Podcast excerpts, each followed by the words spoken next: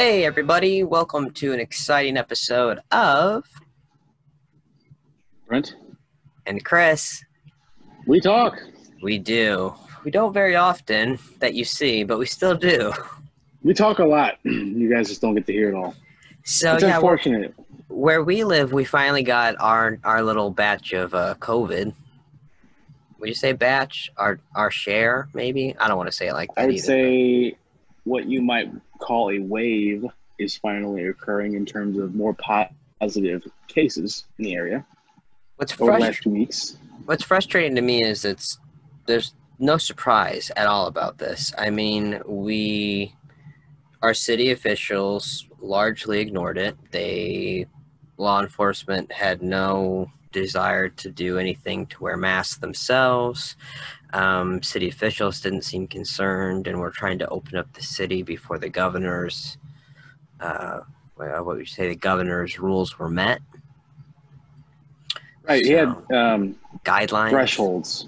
Yeah, there's a lot, a lot of logical stuff in there, and uh, they kept saying, "Well, it's not in our area, so we're going to open up sooner." Well, we did, and now we have our COVID uh, units filled up.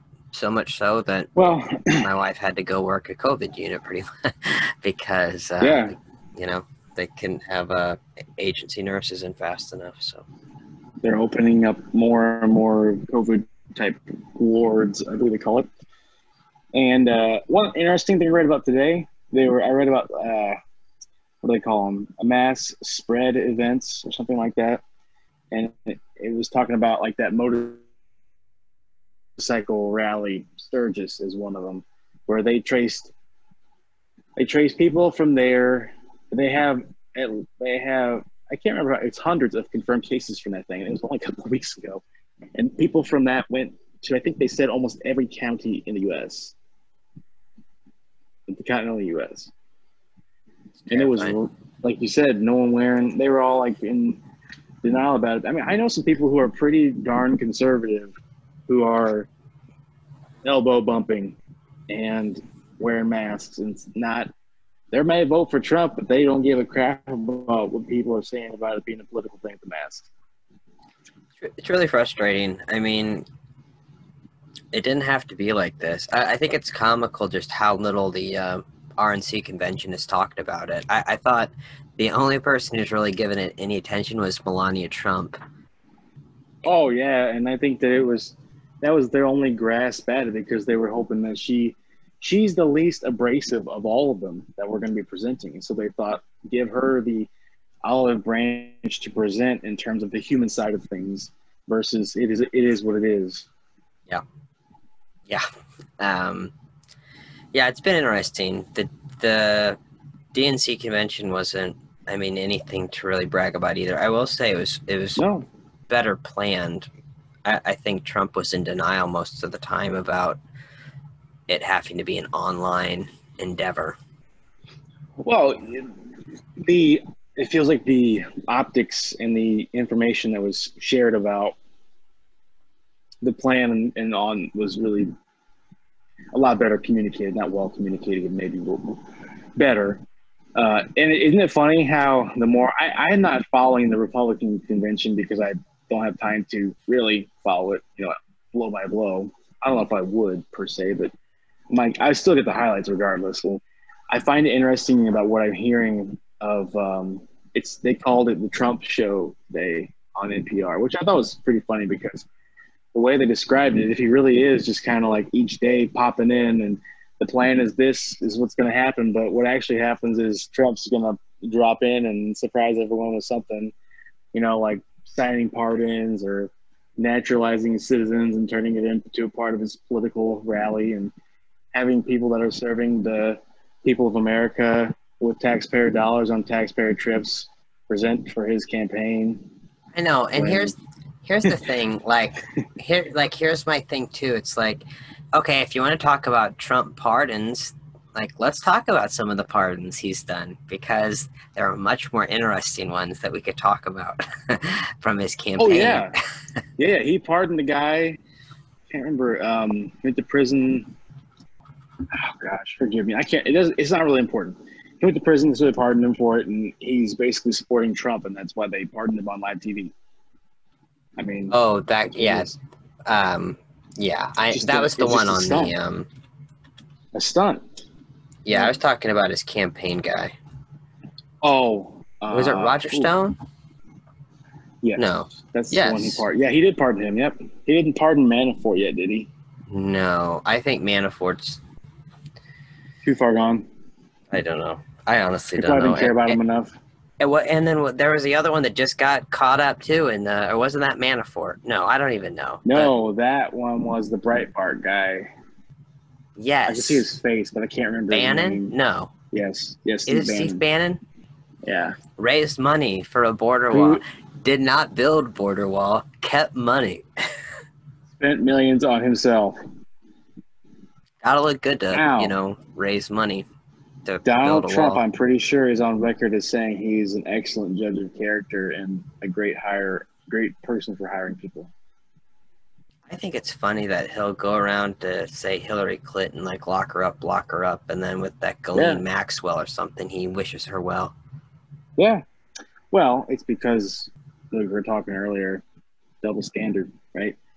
The it is the perceptual lens is what he wants it to be, and that's why that's what you get, right? It's it can never be a bad story for anything related to him or his his quote unquote associations, right? And then unless there's something absolutely proven against somebody, I don't think he's going to stand. You know, he's not going to go crazy rogue, you know, off on. I mean, he goes rogue in his own way, but you know what I mean. He's not going to stop that defense of a person or or leave some ambiguity without a good reason, like the QAnon stuff, right? Where they're saying we were like, "Do you deny the fact that you're openly fighting against a pedophile ring at the highest reaches the world governments?" And he's like, "Well, I'm not not doing that." Basically, it's like, what? Are you kidding me? I don't even remember where that lady's from. Um, the congresswoman that just got it. Well, there's, there's a few of them, I think. I think there's Republicans and Democrats. No, I'm pretty sure. no, hmm no. I'm looking this up. I am. Wow, it, it this is like the shortest article. The FBI has called it potential domestic terror threat. The president Right. says he doesn't know much. Now congressional candidates have signal support. It doesn't say who. This is the least helpful thing. Oh, they want me to listen to it. Right. And then when you click on listen, they make you. they're trying to make you subscribe to something. I can't I can't do that. This is research I should have done before the show. uh this Well, is okay. Her all been there, name. Ah, come on. Don't make me sign up for something. Oh, it's the New York Times. You blasted thing. Okay, they want me to subscribe again. Okay, her name is Marjorie Taylor Greene.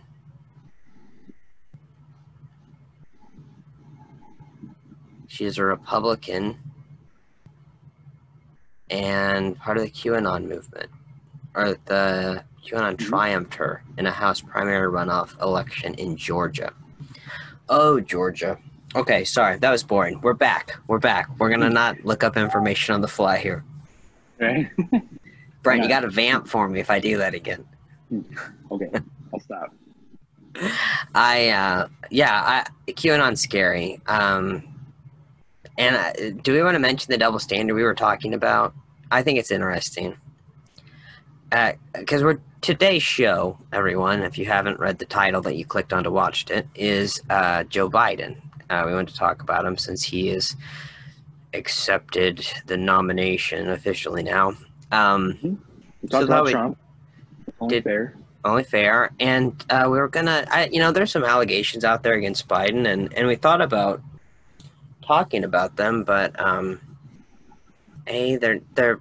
I was arguing they're less substantiated. You know, the the Biden's Much not like substantiated. right. Biden's not totally, paid any money out, hush money, it seems, or anything like that. There's no non-disclosures, anything like that. Um, but then Brent brought up a really good counterpoint. Like, you know, why would it matter where Trump has had so much evidence put against him, like with Stormy Daniels? Right. And it didn't matter. It doesn't matter now. He's still got the nomination. Right. Nobody seems to care about that stuff. And so, I mean, not to say, like, you, what did you say about that when I said, well, no one seems to care? Why should it matter for Biden? Yeah. I don't know. Well, no, you you had a good point. It's like, do we want to to, to create that type of standard? Oh yes, I said I think we have to. I think we have to have a higher standard because we don't we don't want Trump to be the normal. Right. We don't want to lower the office. We talked about this. Uh, me and Brent need to really principles. clearly preface what we're saying and saying absolutely every sexual assault allegation should be thoroughly investigated. We're not saying anything like that. Investigated, taken seriously. Taken seriously, absolutely. Right. And, um, and and I'm not talking about that. I we're just saying if it is a viable reason to to not be elected president or to serve, not Well, not anybody should be held to the same standard of law. It's kind of like why where uh, Donald Trump has said that in his defense, his lawyers have said that he's not subject to the law the same way because the president isn't. Now, at the end of the day, is that the defense you should be offering if you're accused of crimes? Any crime. Forget what it is. You're accused of any crime. Should you be able to say, well, what I'm doing right now means that I can't be, you know, you can't try me for that. That's what Well, uh, that's what I Biden's all okay. about. Yeah. So I... it'll be interesting. He will have the if he's elected, he'll have the first chance to uh, have a previously sitting president tried for something because who's going to pardon Trump? there's no reason that Biden, Biden- couldn't if Biden's already talking about being a one-term president. But why would he? Correct. I don't think he would. He said he, would, he already said he wouldn't stand in the way of them unless there's some dirt, some absolute ungodly reason why they can't pursue it. Right? Can I can I just say mean things like not even mean things, but I, I have to say how silly Trump must feel for not pulling the collusion on Ukraine like now or something. Like the Biden scandal's over. You can't you can't like uh, uh, the the public interest is spent on that. You're not going to get Right. anybody to care about that You anymore. think anyway. I it's really not to say that it's so. dead in his eyes, right? He can bring anything back he wants, seemingly. Gosh, Trump the necromancer, Yeah, bringing scandals back from necromancer. Um, necromancer. Guess we kind of covered how our weeks were, right? Have you been doing anything new? You know what? I think in terms of how we would describe it, no, I'm not doing anything crazy new. I'm just living the, the good life. Kids and wife are happy and healthy and working a lot. And I'm not going to move my camera much because I don't want to see how much of a pigsty my garage is, but that's where the kids play. So life's good. You? Uh, let's see. A couple of things, I guess. I officially launched the uh, Nice Hat Publishing Oh, yeah. Facebook page, and Yeah. um, I got price lists up there today for the different services. Doing kind of an in the bag. Yeah, that happened kind of fast, actually. It was kind of surprising. Um, That's good. You got to take advantage, man. Jump on the opportunity pony, otherwise it's going to run away. yeah, yeah, it happened well, and everybody's been really satisfied so far. Um, so that's why I figured go ahead and start advertising it. I got the uh, what he's like. I got the first few out of the way, worked out the kinks. I have a good workflow, and uh, I, I figured out how to value my time better. The first time or two, it's like you're guessing. What's it worth? Sure. Well, and you're guessing on how long things take you, kind of, you know, assuming best guess. And Yeah. Well, and I used to put a clock on it. Every time. no, no. Yeah, that was one of the problems. I was working with the song that had a USB mic that the guy recorded on, and, and it was fine. I'm using a USB mic here to sing into, but um, there are some quality issues. We, we got around it. I mean, I explain all that stuff very upfront to people. I do a, a Right. virtual meeting with people before we before we do anything to explain what's happening. Some reasonable idea what to expect too. This episode brought to you by Nice Hat Publishing. That's right. Only the best. I know. Yeah. This is why we have a podcast to plug our own own and Chris. Talk Studios. Yeah. Yeah, we, Okay. me and Brent got we had a one side project that was up and running, and then COVID kicked us on our butts. So we've uh, changed As course. it stands to like immediately enact something there, yes. We're we're we're we're still that one's in in the works. It's more or less a longer term play, maybe a little bit different angle. Put on hiatus. We found out some Yeah. things. We made some test runs. We've got the processes down. Um, I'm excited. Like uh, I'm gonna go ahead and announce kind of what we have in the works. I'm not gonna go into details, but uh, I'll say Mm-hmm. that super excited to say me and Brent are working on some games uh, for kids. Yep. We both have kids. Maybe adults too. Yeah, maybe adults too. Honestly, that's one of the things too. Aim It's, toward gonna- the kids. Definitely. it's something I don't mind doing with my kids. So I think it's a Yeah. good plug. Made for you by awesome. parents. I don't know. Parents, We'll- it will we'll- be thoroughly tested and vetted. Kids will love it. If they don't, we won't sell it. Yeah, so far so good. So Other games too, for sure. But That- those may be less to talk about. Yeah, that one. Yeah, Chell and I have been playing it at home. We got a, a board game that we've got kind of created here. I don't even know if you call it a board. Yeah, I guess you call it a board game. We've got it. We've played through it. It was fun because we had one game and we played through it and then we're like it's fun it's really fast what if we change it up a little bit and then we came up with a whole different game so um, we're gonna we're gonna get that get that one going soon i don't know what we're gonna do with that one but that one's fun Good stuff. we woke up the next day and she was like i had dreams about playing that game i'm like that is awesome Nice. so yeah good problem to have Right? Other than that, I don't think much of anything. It's hot here. It is like so terribly hot. It's been 94, 90s this week. Um, I mean, I'm thankful we're not on fire. I'm thankful we don't have hurricanes. But Correct. our thing to complain about is it's hot. It to be warm. Yeah. I'm very uncomfortable in the studio. I want to turn a fan on, but I'm not for your listening pleasure. Yes. I do have a fan on, but mine is far away from me um, and aimed at me so as to not cause an issue, hopefully. I can do a little old school. I'm also in my garage. I think I'm allowed a fan of some kind. I know. Well, I'm in a basement with absolutely no air circulation other than a fan. yeah, when that door is not open, it's the hot one in there. All that It's cooking. equipment I know. I'm kind of glad I don't have a thermostat in here right now. I can tell you that my heart rate is at 94 just sitting here, which is probably not great. I'm gonna blame that on the heat. Yeah, Lots right. Your body's like, come on, pump the radiator. I know. I know. All right, uh, you want to dive in? Let's get it. So Get uh, it. we broke this up into two parts here. I I covered Biden's um, kind of a quick biography. There's things I didn't cover, like just because they're current history, and I didn't want to go that far.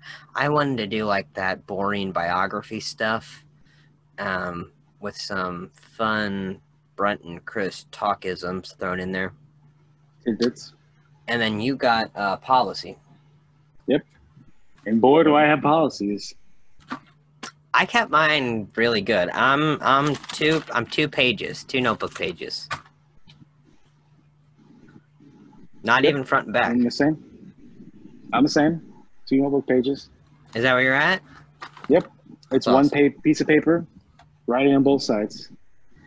I was gonna try to see how long we've been recording so I could make a mental note for the uh, timestamps, but that's okay.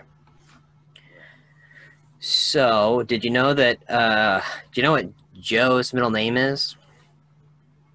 Something different. I've seen it before. It's not like a very straightforward. Like I knew it would be that. Robinette. Yes.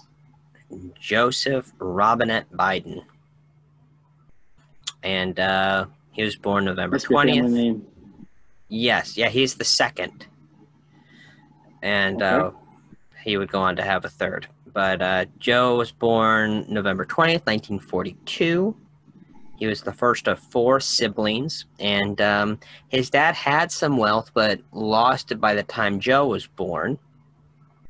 And they actually lived with Joe's maternal grandparents in Scranton, Pennsylvania. For all you Office fans, Dun, dun, dun, dun, dun, dun, dun. I think that's all I can do for copyright purposes. Nice. Um, so they lived in Scranton until 1953 when the family moved to an apartment in Claymont, Delaware, the state that doesn't exist. And um, they were there for a few years and then they moved finally to Wilmington, Delaware. And there his dad was a successful used car salesman and managed to maintain the family's middle class lifestyle.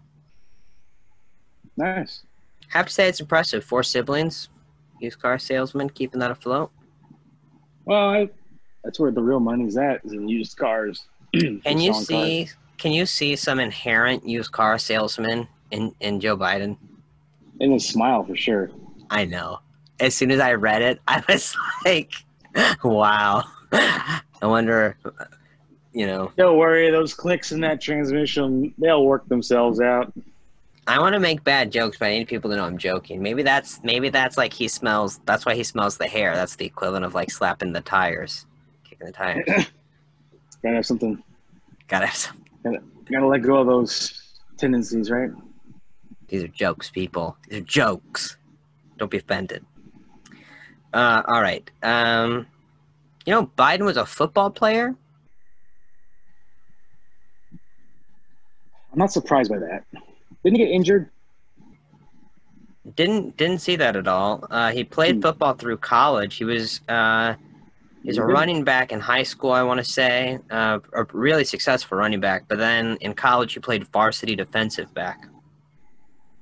So I started looking into this just as a side tangent. I was like, "Gosh, did, did they even have helmets?"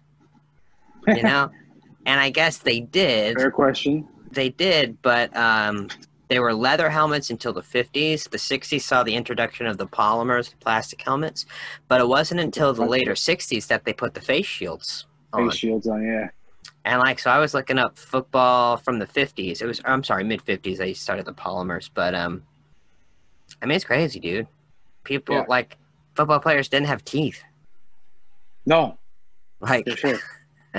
you should look at the guys back in the day. They'd be like, "Oh, we had a good punch up," and they got a picture of them taking. They're like a guy who like you can't even see his eye. It's like closed, and he's got like scars all over. And you're like, "Geez, these people were rough." That's so nuts, dude. That's Yeah. why I was wondering, you know, like maybe maybe Joe had some uh what is it? What's the football injury? Uh, Is it CTE? I don't think so. something cerebral, but yeah, I know what you're talking about. That's what I'm getting Where at the, the continuous blows to the head, Yeah. they don't uh, they don't help. They don't help. Um so he wasn't a good student. He didn't do very well academically, which I think that pairs well with doing good athletically, Typically, typically. But he was still elected high school class president.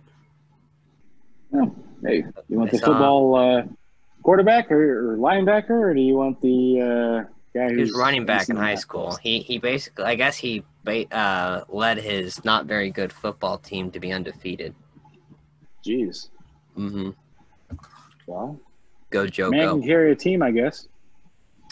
Which I have to be honest with you. Um, you know how Joe wanted to call Trump out. I'm opening a soda. I'm sorry if this sounds weird. Dude over here. Um, remember how Joe wanted to bring out Trump behind the thing if they were in high school together? Yeah, I'm gonna give it to Joe. I'm gonna give it to Joe too. So I let's think see. Trump was definitely like a, a lightfoot. Mm-hmm. Um, in 1965, he got his bachelor's from Delaware, double majored in history and poli sci. He also met his first wife, Neilia Hunter, in 1964. And in 66, he marries her. And in 68, uh, he finishes law school from Syracuse University College of Law. Fun little tidbit. His first year of law school, he was accused of plagiarizing five of his 15 papers. wow. He claimed that he didn't understand citation. Okay. Well, that's a bit uh, bit of a poor defense for a lawyer. I use that like same thing in like high school. Like what? I can't put quotes at the front and the end of a paper?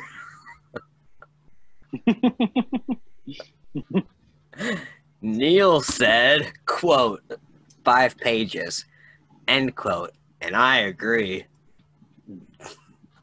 Solid paper. In conclusion, in conclusion, I agree. I support those points made very well. So, uh, okay. Now, while he was in law school, he was getting draft deferments. Mm-hmm. And then he was classified as unavailable due to asthma. More legit than bone spurs. Do you do you outgrow asthma? Um, your susceptibility to asthma attacks can change, but I'm pretty sure you always have asthma if it's something that's an issue. I mean, it's just My out dad there. has had it in his lifetime, his whole life, but it was a lot worse when he was a kid. Yeah, I feel like I'm picking on Joe, but everyone else is going to pick on Joe, so I might as well do it as we go. You know, Nothing wrong with that. You got to vet your candidates. being critical.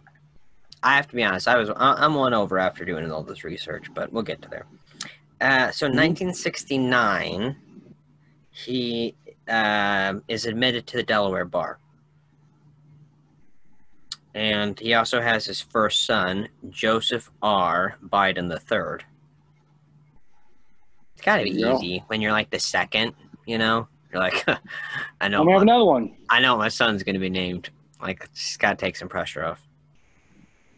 Um, so 1970, second son is born, Robert, uh, Robert Hunter, Right? and he was also that year. Joseph Biden was elected to the city council in what did I say? Wilmington. In Wilmington. Yep. So I just think this is interesting. Um, there was this governor uh, at the time named Charles L. Terry Jr.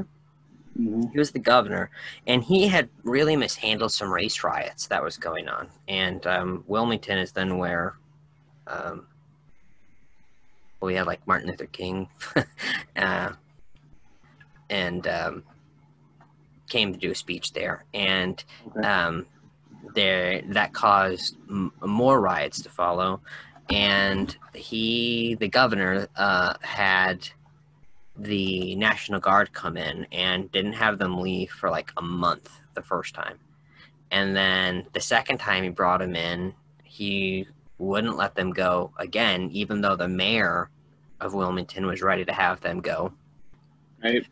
and um, Wilmington riots, and um, the o- like the only way they left was when the guy lost his reelection, and a new governor came in. So, but Biden Biden was kind of stuck because that guy was a Democrat, but he also really didn't like Nixon.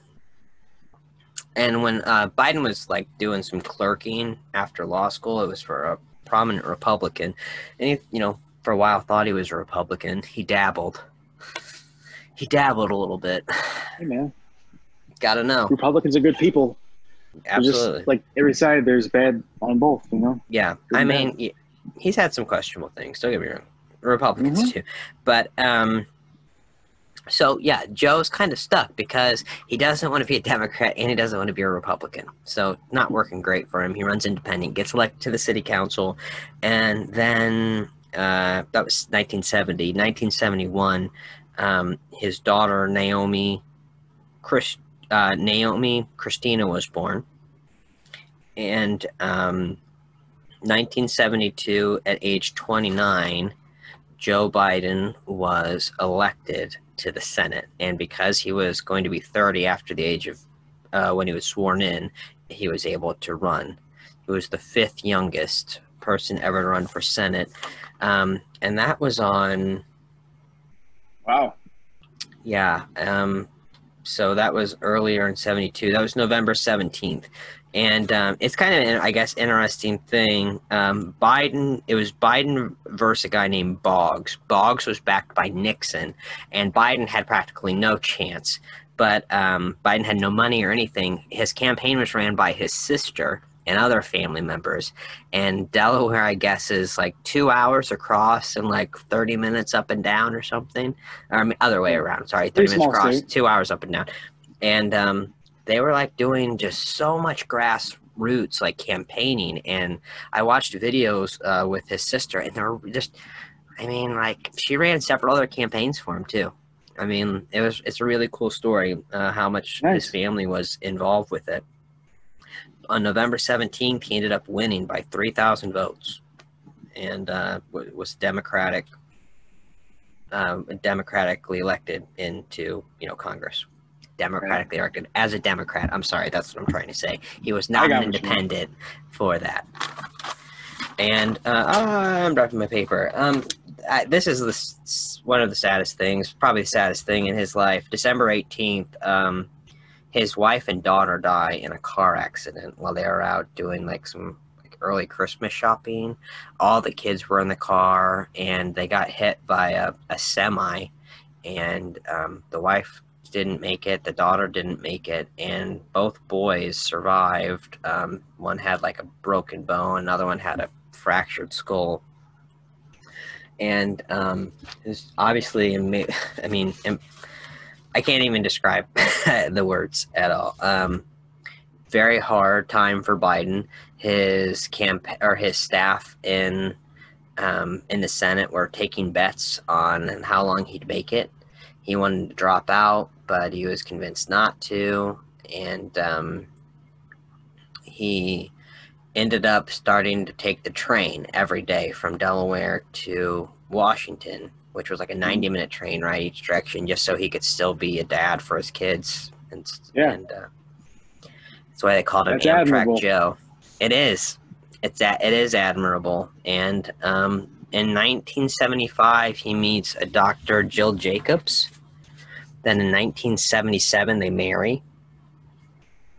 Um, Joe works his way up Senate, and 1987, uh, he announces his first run for the presidency, and um, his campaign just kind of stalled out on him. He was getting stuck in Iowa, and uh, he was up against Dukakis, and I can't remember the other guy, but obviously he didn't win the nomination, and Right. um, and then in 1988. Oh, one of the things that got him, I think this is interesting. One of the things that got him in 1987 was he uh, plagiarized a speech from some British guy.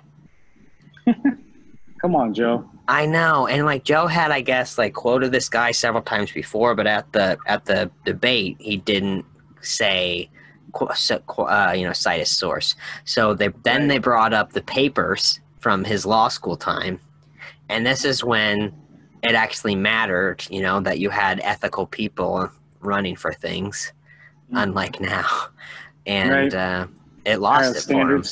Yeah, yeah. So it lost it for him. But then in '88, he had two brain aneurysms, Wow. and then they had to take him back in for surgery while they were doing the fi- fixing it surgery. He had like, uh, sounds like a heart attack. They had to do a coronary bypass, and severe setbacks. They had less than a 50% chance he'd make a, a survive a full comeback, and um, I mean, obviously he did. I guess some people would question that. But he's had a massively long career in the Senate. He was there for 36 years. And while he was there, he had some 42 bills, which I think that's pretty decent. And um, in Busy 1990, yeah, he has some questionable ones. Um, 1994 was the crime bill that really, I mean, just disproportionately affected African Americans. That's when they claimed that crack cocaine was just so much worse than powder cocaine. And um, 1996, he voted in favor of a marriage bill. Uh, he was friends with Strom Thurmond, which uh, not a real popular guy. Right. And um, Rightfully so. Crazy guy. Right.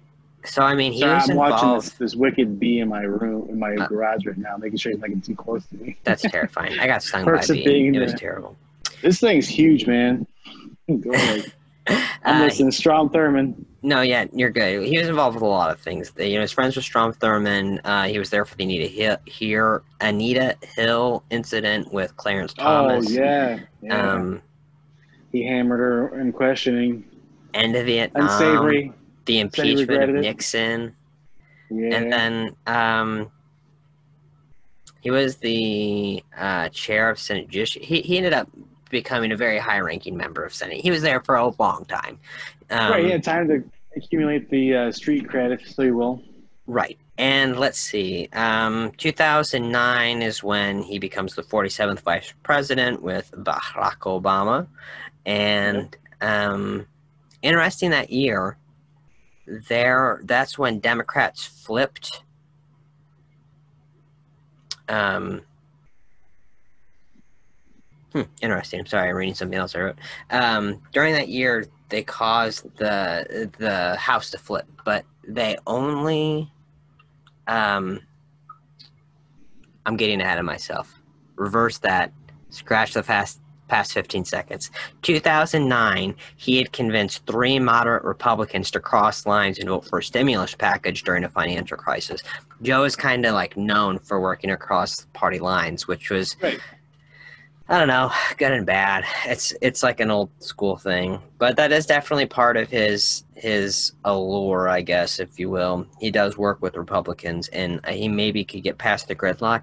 I don't think Matt Gaetz is is somebody you cooperate with, or Jim Jordan, or any of those. Oh man, that guy, Jim Jordan, is such. I have words, but I won't use them. So Joe Biden, um, Yes. Joe Biden did that in 2009, and um, in 2018, when the Dems flipped the House, Mhm. they did 41 seats, flipped 41 seats. Only seven of those seats were in the Progressive Caucus, which means 34 of them were moderate. And I'm just saying, I, I from an election standpoint, I understand why Joe is the candidate. Yeah, I understand why the left feels um, like the liberal left feels a little disenchanted, and I, Sure. I mean, I do get it. I just, I also accept the need for a greater good. do you want to win or you want to win? I know. Uh, only other thing I was going to cover. I mean, we've talked about other things Joe did about, uh, you know, when the impeachment stuff was going on. We had covered some of the scandals and whatnot. But um, the in May thirtieth, twenty fifteen, his son died of brain cancer, Right. and um, that was Bo. Other sad fact: um, he takes every December eighteenth off. Never works on that day to honor his wife and daughter that passed. So that's my little biography of Joe Biden. Sorry I muddled it up a little bit there. Got a little ahead of myself at the end, but No, He's in- it's all good. interesting guy, long story, you know, long long history, long life, and um, I mean that's crazy. That's a long tenure in Senate. Yeah, like you said, there's good and bad to that. Given I'm the not fact even. that- We're not even 36 yet. yeah, you know, people in in there that long. I mean, it's. I don't know. There's so many. Every situation, every election, it's situ. It's um, different situations, so it's hard to say that maybe there weren't good candidates to oppose or replace. Who knows? You know. Yeah. It's hard.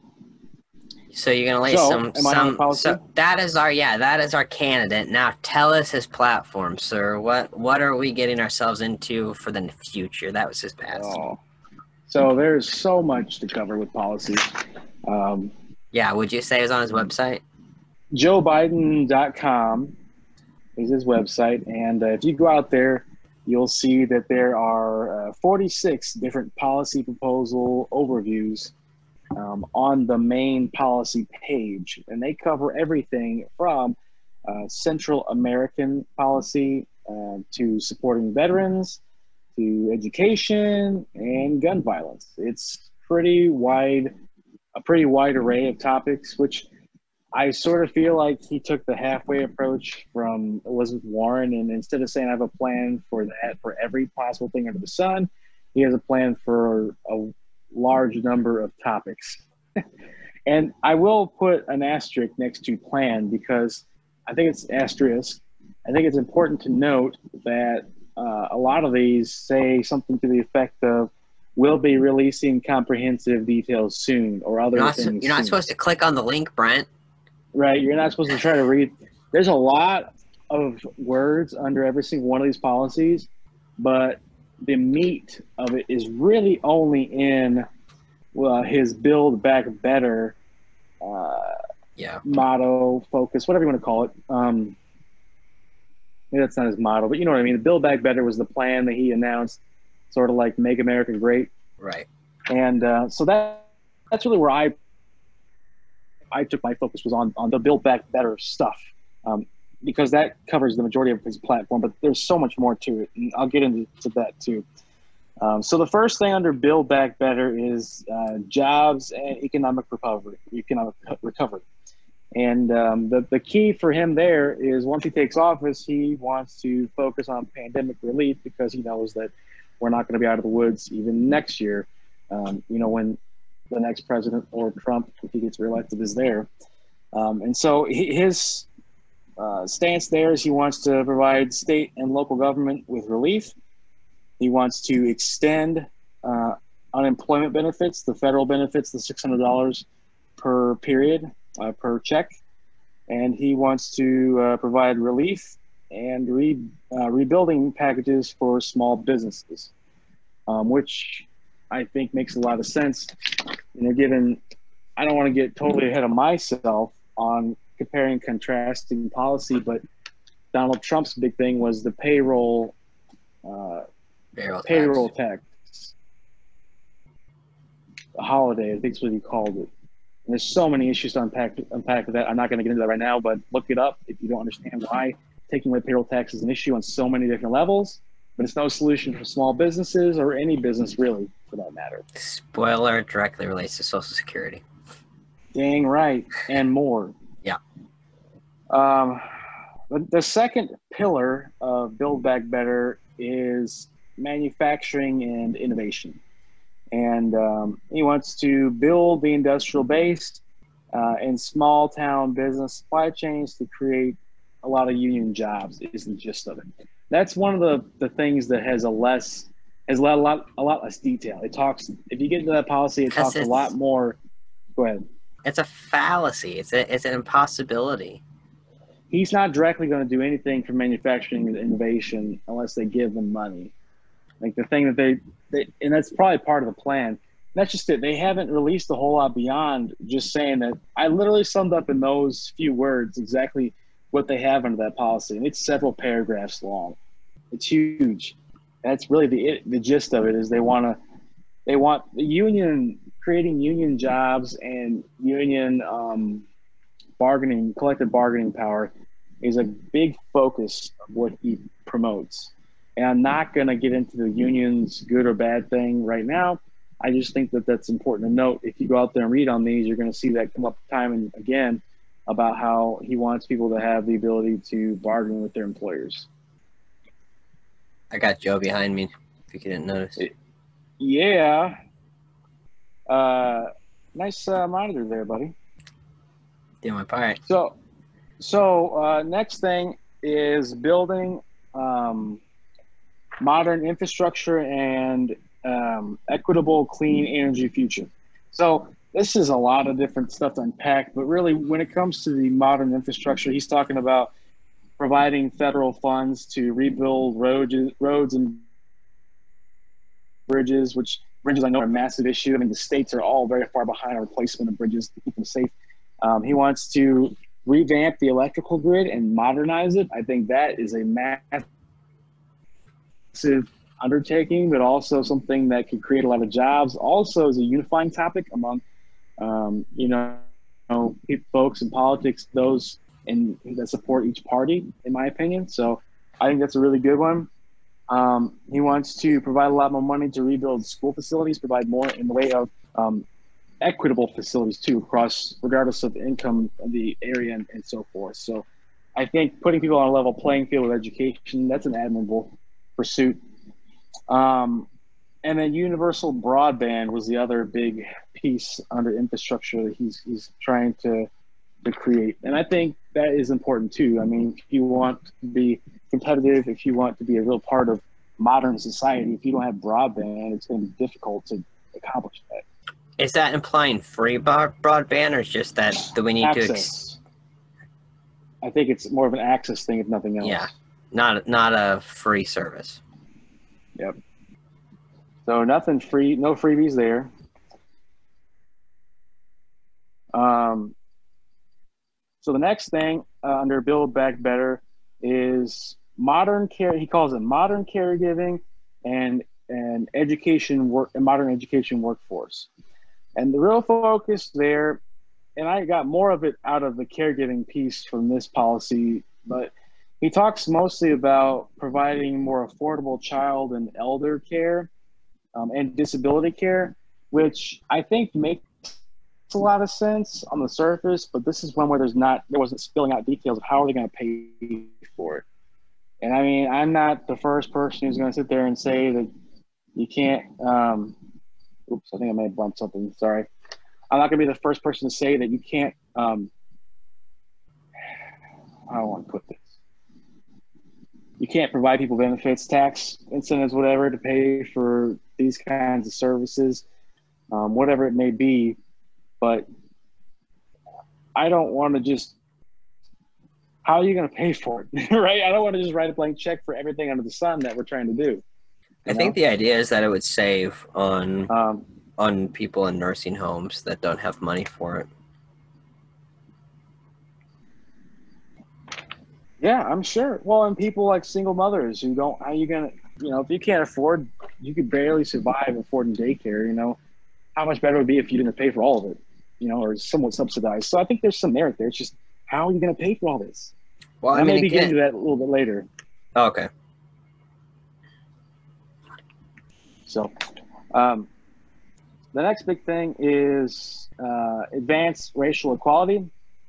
So, so so broad, so much to unpack. Like, and they don't really do it justice. Uh, they their main focus here is talking about how to close the wealth gap through providing educational opportunities, affordable housing, um, investing in minority communities through grants in small businesses, um, and you know, eliminating food deserts. Um, and then the other thing was police and criminal justice reform. And um, I don't want to get hung up on that one too much, but I like that word reform, not defund, because I think that the word defund's a bit misguided when it comes to policing criminal justice. Um, so again, advanced racial equality, admirable thing to try to attack. I think in these one, two, three, four, five bullets, I mean, you're scratching the surface of all the issues. So I, I mean, I think it's important to pick things you want to go after, but they probably should rename that something else. in my yeah. opinion. Um, so I mean, those. Go ahead. Sorry. No, it's just that's interesting. What were you gonna say, buddy? I just I I, I yeah, should I mean, probably skip it on the. I should probably skip it. oh, were you gonna you gonna go wrong the wrong way? I, I probably was gonna go the wrong way with with some of the the the race stuff, but well, and it's difficult. I mean, us being two Caucasian males, I mean, you you you walk on thin ice addressing a lot of that stuff. Not to say we shouldn't care about it, but it's difficult to just dive in head first. So maybe we should move on and just say, and those five things, right? Jobs, economic recovery, manufacturing innovation, build modern infrastructure, clean energy, modern caregiving, educational workforce, advanced racial equality. Those are the five tenets of Build Back Better, which I think a lot of that gets behind, you know, some of the biggest problems we have right now. If there's, if he's given the chance. Yeah. Now, I said there was 46 different policy proposals, and I thought, hey, I want to cover some other stuff that's important. And believe me, there's so much more. Um, okay, other things, and again, there's nothing really talking about how they're going to pay for all this stuff, but he fully supports increasing the federal minimum wage to $15 an hour, which I think that's good, raising the standard of living for a lot of people. Um, protecting union bargaining rights. I was talking about that earlier. I'm not going to dig in again, but he's very focused on making sure people have it's not a, a problem per se it's it's making sure that the level playing field is created not not a point of leverage that can be a perpetual cycle of issues we'll just say sure. it like that um, he wants to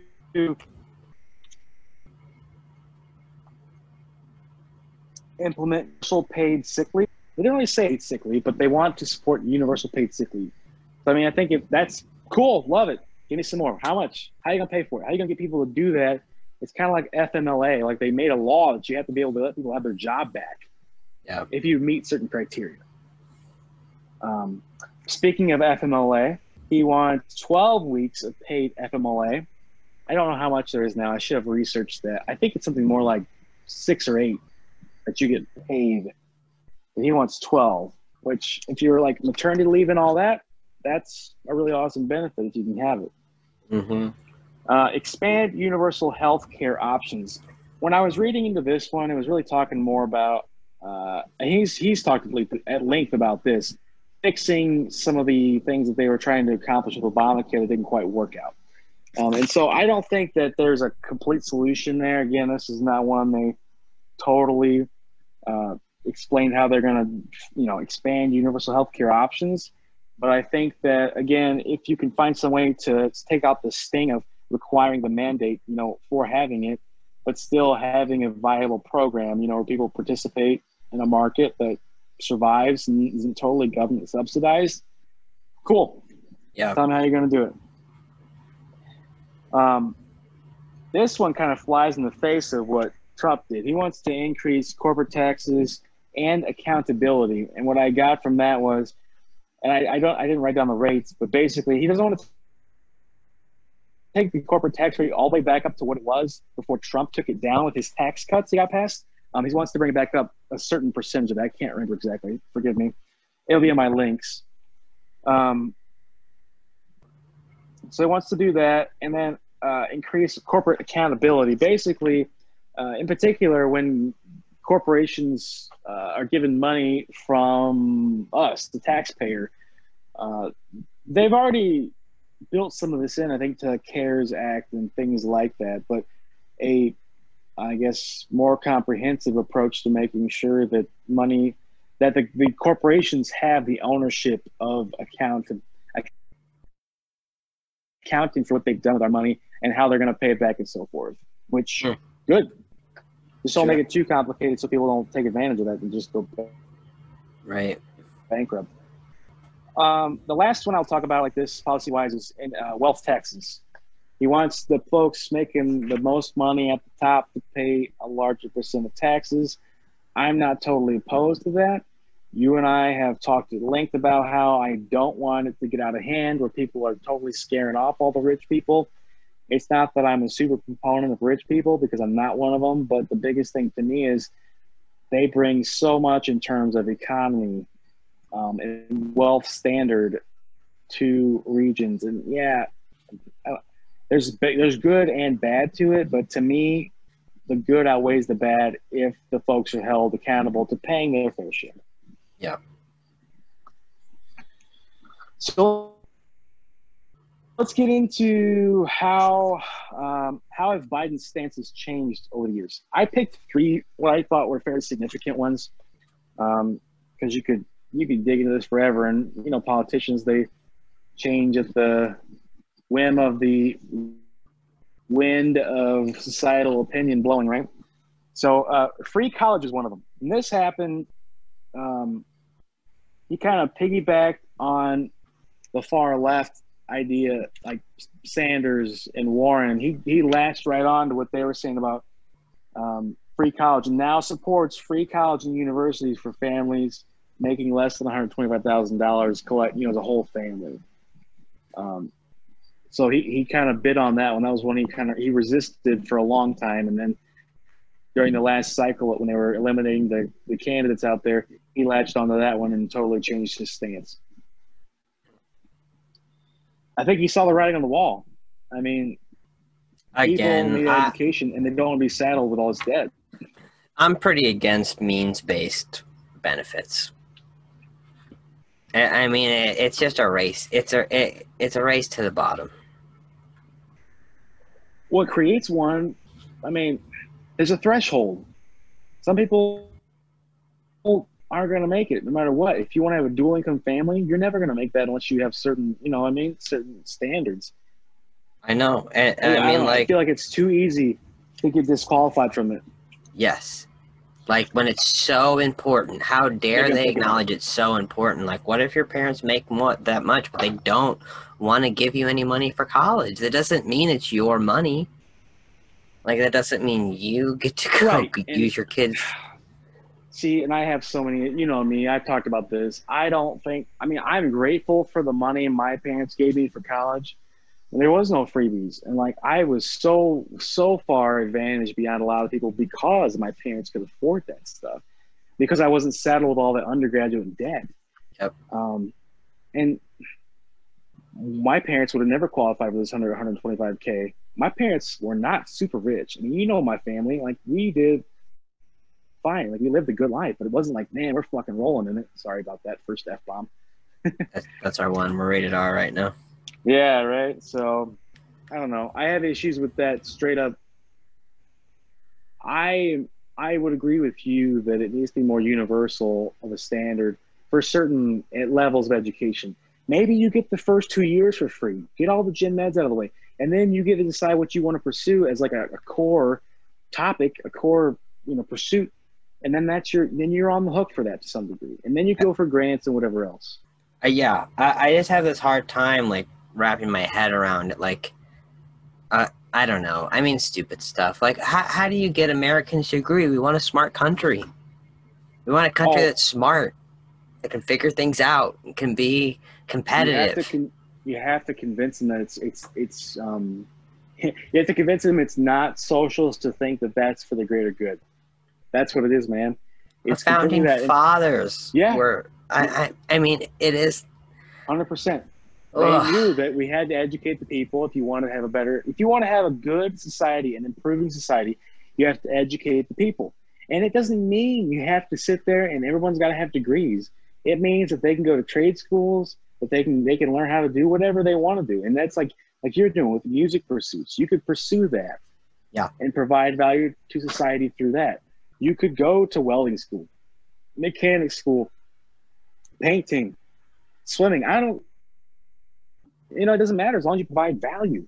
That's the thing. We don't we don't value that. That's the shame of it. Is it's it's the rat race of I want to be better and have more than everybody else and get mine, and that's it's too the the level of greed prevents us from seeing the fact that if we educate people, they in turn will create more value for society and then provide more value back in terms of the taxes they're paying and they, they would have otherwise, and then we're that much better off. I mean, you never know. You never know the kid that could come up with the life-saving technology that saves your life someday. Oh, yeah, that's the truth. You don't. It's anyone and everything. I mean, there's people who come from homeless lifestyles who develop life-saving cures and things that you wouldn't even imagine. That's just one kind of example. So, beyond free college, Joe has changed his stance on bankruptcy. Uh, it, this one he stole straight from Elizabeth Warren. I know. I mean, this is like Uh, her yeah, he- policy. Yeah, yeah. He wants to bolster bankruptcy protections that were eliminated by a law that Biden himself championed as a senator. And basically, and, specifically, it has to do with student loan debt forgiveness. Yep. So he championed eliminating those that forgiveness, and now he wants to get it back. Now he wants to champion eliminating the elimination. elimination, right? And so I think that's where you get to. There's two things here. One, uh, it's a typical politician flip flopping. Yep. At public whim, perhaps. most likely. The other side of it, though, I don't think it's necessarily a bad thing to admit that you were wrong and to change your stance on occasion. If I- you're doing it all the time, Yeah. it's ridiculous. Go ahead. I, I mean, here here's my thing. Do are you electing someone whose principles and ideals are, you know, simpatico? What's the right word? Uh, Simpatico. uh, Mhm. yes, you know, if they completely align with you, are you voting someone who is a conduit for public sentiment? Are you voting for someone who you think is going to listen to the majority of the people? And and if that's the case, are they flip flopping? Are they? I mean, like, how how is it fair to say that you know, like, let's use gay marriage. How how is it fair to say that the country's stance on gay marriage changed? Why can't his poli- political views change? Yeah, I think, and again, it's back to that you have to somehow reconcile yourself with the fact that people that are thinking and learned, Yeah. they're reasoning and they understand that it's okay to be man to to think back. If you hold Right, firm and stubborn to everything, then you're gonna have issues. Go away, spider. Oh man, it's a buggy night. I I, have, I lost my friend the the murder hornet over here somewhere in the corner. I'm gonna go get my raid spray after the the meeting and take care of him. Dude, you got the garage door open too. That's crazy. It's still hot. Oh, I, I have to have the garage door. It's moving air. Garage door Oh. open, moving air. Got the fan thing on me. It's nice. I'm hot, but I'm not miserable. Yeah, 80 degrees. Probably that in here. In my tomb. Um, my stinky feet. So, I think that most people would be down with student loan forgiveness if you do qualify for bankruptcy. Sure. That's my my take. Last thing I'll I'll touch on that he uh, um, this is a biggie. Uh, the Hyde Amendment. So basically, Biden's held the same viewpoint for 40 years on this that um, uh, taxpayer funds should not be used for abortion, to support abortion. And uh, just recently, again, during the uh, debates and the speech, when all the they were still vetting the candidates out there, uh, you know, Warren Sanders, Harris, all them, uh, Buttigieg. He was literally getting ready to uh, give a speech and said, "Give me a pen" to one of his aides, and rewrote his stance, saying that he now supports repealing restrictions for using taxpayer funds for abortion. That's a biggie. That's a biggie. So he's been hammered on that one in terms of principle. That's a, I mean, that's that's weighty. You know, it gets into your your religious beliefs and um, Yeah, he grew up pretty much devout Catholic. His parents had issues when he married a Roman Catholic with his first marriage. yeah.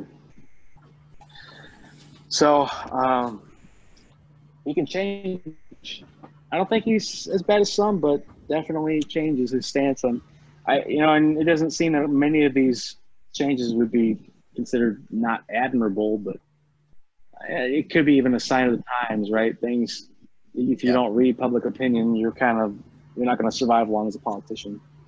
One of the interviews I watched with, um, I don't even know, somebody talking about Biden, it'll be in the links. Um, you know, they, they were just saying that he's just been around a long time. Yeah. And, um, you know, it's okay. But um, it definitely has showed his, like you said, his flip flops over the ages. Yep. They have time to pick it up. Yeah. You have time to catalog those and look at them and compare. The other one, contrast and say, okay, well, this guy legit? Is he really worth it? The big one I saw too is his speech, or he, he talked later in his life too about how he regretted the 94 crime bill. You know, he said that the experts at the time, they told congressional leaders that, that crack was worse. They said, you know, you don't come back from crack. And then that all turned out to be hooey and found that powder cocaine was the same as crack cocaine. And I mean, thousands of lives were ruined for things like African American lives Yeah. ruined for things their white counterparts were doing just in a different form of. Getting away with. Yeah. Yeah, I think that's one. That's a stain on him. and it's a shame too because it is completely possible to be given wrong information from experts and then make bad decisions based on it. I'm sure there'll be things we have to eat crow on. Yeah. Yeah. A certain kind of person to say, you know what, I was wrong. I wanted to mention And, too, uh, Joe Joe had a stutter problem. It was uh, worse in his twenties, and um, but he's actually part of like a national stutter foundation, and um, uh, uh, he says it still affects him to this day, but mainly when he's tired. So, I think that's interesting, Yeah, there's that uh, he met and helped out, right? right? There was the kid he met and helped out or whatever with that. Mm-hmm. You know, my dog's inside. He's also It's good though, I mean, into he's into teetotalism. Well, don't know what that is. a complete uh, abstinence from alcohol. Oh, like teetotalers? Yeah. Yeah. I didn't know you didn't drink. Uh, yeah, I guess his, some of his family has some substance abuse issues, so he chose to never, never tempt fate. Well, good for him. Yeah, trying to think if there's any other little tidbits. I always write these That random might be one of the few things he has in common with Donald Trump. I know, right? Wow. It's it's going to be interesting. Yeah, um, and I, I do have one more little segment, if I may. Yes. I did a bit of research on how how Biden's stances compare directly with Trump's. Right? Okay. We'll compare and contrast. I did three things again. I don't want to take forever on this, um, but uh there was a nice Reuters article I'll share with you guys. You can check it out if you want to read more. Um, so, like the economy, Biden is um, he's all for with the current status, cautious reopening. He wants to. Sh- he said he'd shut down. He shut it down again if, if the experts said that they should, and he favors trillions of dollars and more in aid to be passed by Congress right away. Um, Trump said that he wants everything open now. We know this. Uh, open it fast and stay open regardless of the data, as it, seems. I mean, I don't know how else to interpret it. And uh, limited uh, additional aid or no additional aid, depending upon when you read about what he's saying. Most recently, it's limited aid, you know, the tax holidays and, um, you know, wanting the um, his his executive memorandums and such that he recently passed, those kinds of things. Taxes. Uh, Biden said directly he would reverse some of Trump's 2017 tax cuts, mostly uh, related uh, directly to the corporation tax cut and the rich tax cut that he did. Um, he said that uh, he'd be in favor of a $15 minimum wage. It has nothing to do with taxes, but I guess I found that in the tax segment. Uh, Mhm. Trump said that he would like to, again, cut payroll taxes, and he wants no additional tax increases on the wealthy because they drive the economy. And the last piece, uh, manufacturing. Biden said he wants to uh, offer $700 billion for American made products to be purchased by the government and uh, for research in conjunction with private industry to advance innovation. And he also wants to stop the tariff war as it is with China and find other ways to deal with the problems that we have with trade with them. And then conversely, Trump on manufacturing said he wants to boost American manufacturing, encourage business, and mostly encourage businesses not to offshore. Kind of like his his quote unquote order companies not to send more jobs overseas that he can't Yeah. do. Right. So sorry, had one last little bit. I couldn't leave those let those go. No, that's good. I, you know, the one thing too. I, I'm sorry. I'm gonna throw my last bit on. Looking at his campaign, and especially even just hearing that, like, regardless of how centrist he is, this is still the most progressive Democratic platform we've seen. Correct, hundred percent. He's no socialist, not even close. Though I don't Not even. understand why they're hammering on that one, just to create a narrative. Really, in It's it's age old nonsense. It works. But Sadly, yeah, socialism is the word. If Bernie was up there, they have a chance. You know what I mean? Like they'd have a chance of accusing him of being socialist, even though Bernie's not a quote unquote straight socialist. I know Democratic Socialist people are not intelligent, And so and, they- and they'd be like, "What is socialist in the word?" Yeah, right. Right, exactly. So yeah, it's not fair, and I think that those are the things that could they rile up the base for Trump, and they they some people are going to hear that and go, "Oh, I don't want a socialist.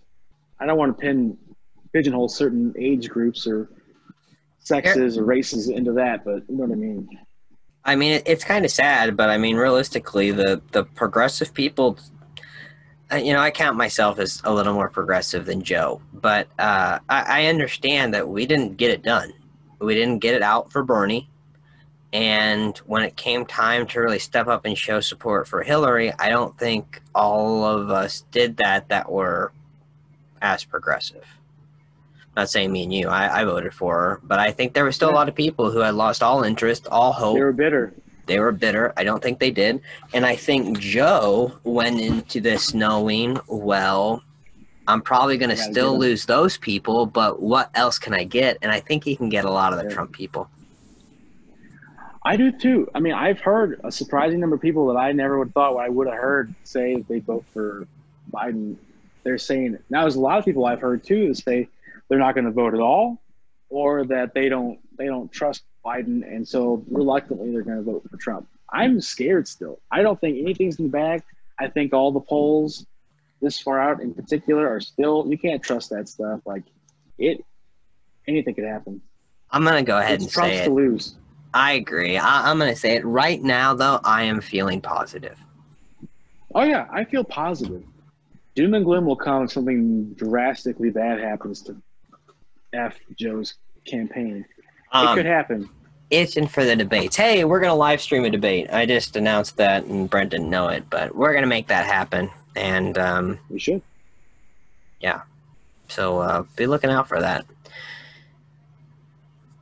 I don't know. I, I, I.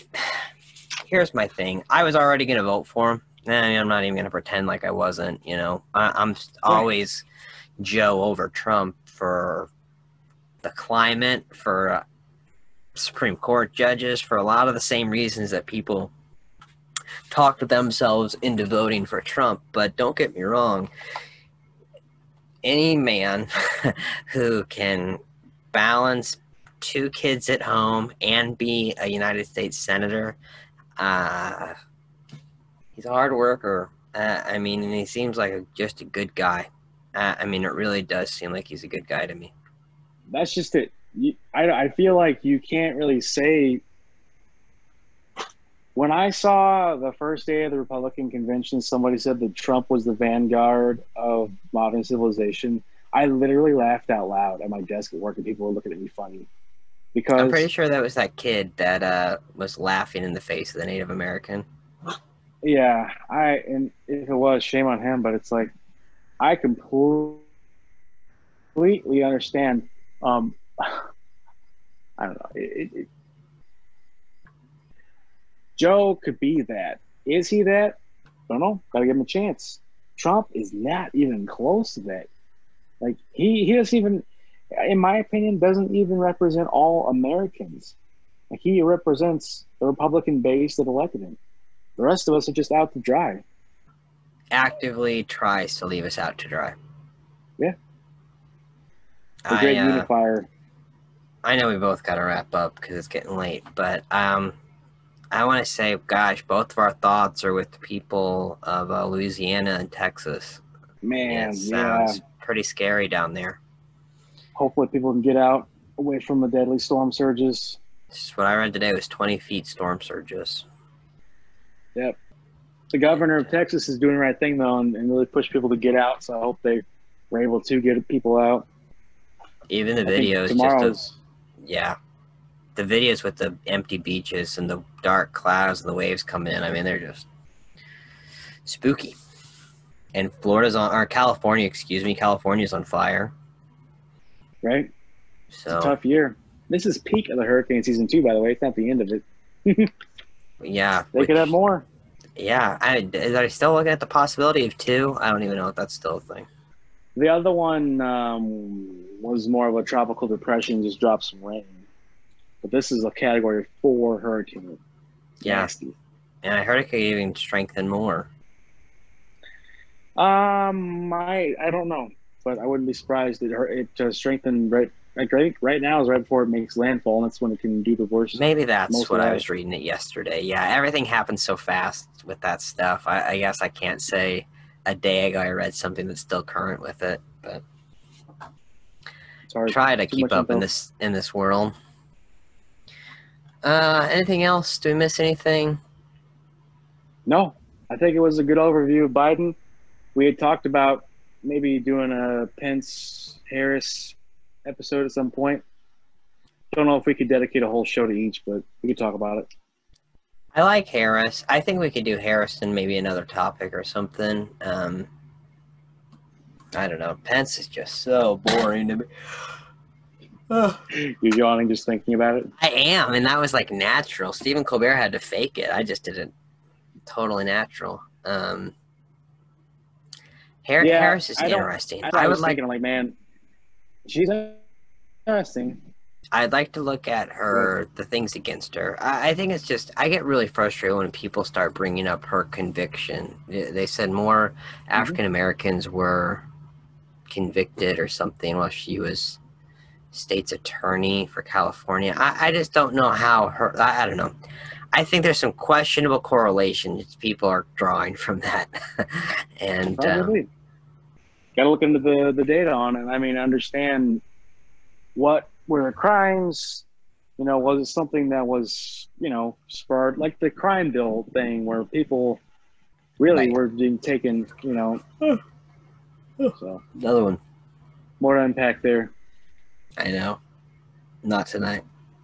Nope. I'm right. gonna edit this thing not tonight. I'm gonna probably wake up in the morning and do that and uh, get it posted. So that is the goal. And I thank everyone for watching this. Yeah. And I hope you've learned nice to some. record one. Yeah, I know. I know. Brenda will come back in the studio. We're just trying to be safe. You know, my wife was working the COVID unit for a few weeks, and Keep it moving. Brent works in a different hospital. Just too many germs. But in a hospital, no less. I know. Scary times. I know. All right, buddy. Good show. Well, everyone, wear a mask, wash your hands, social distance. Have a great day. Have a great week. Thanks again. And I'm Chris Tapp. This is Brent Miller. You've been watching Brent and Chris Talk.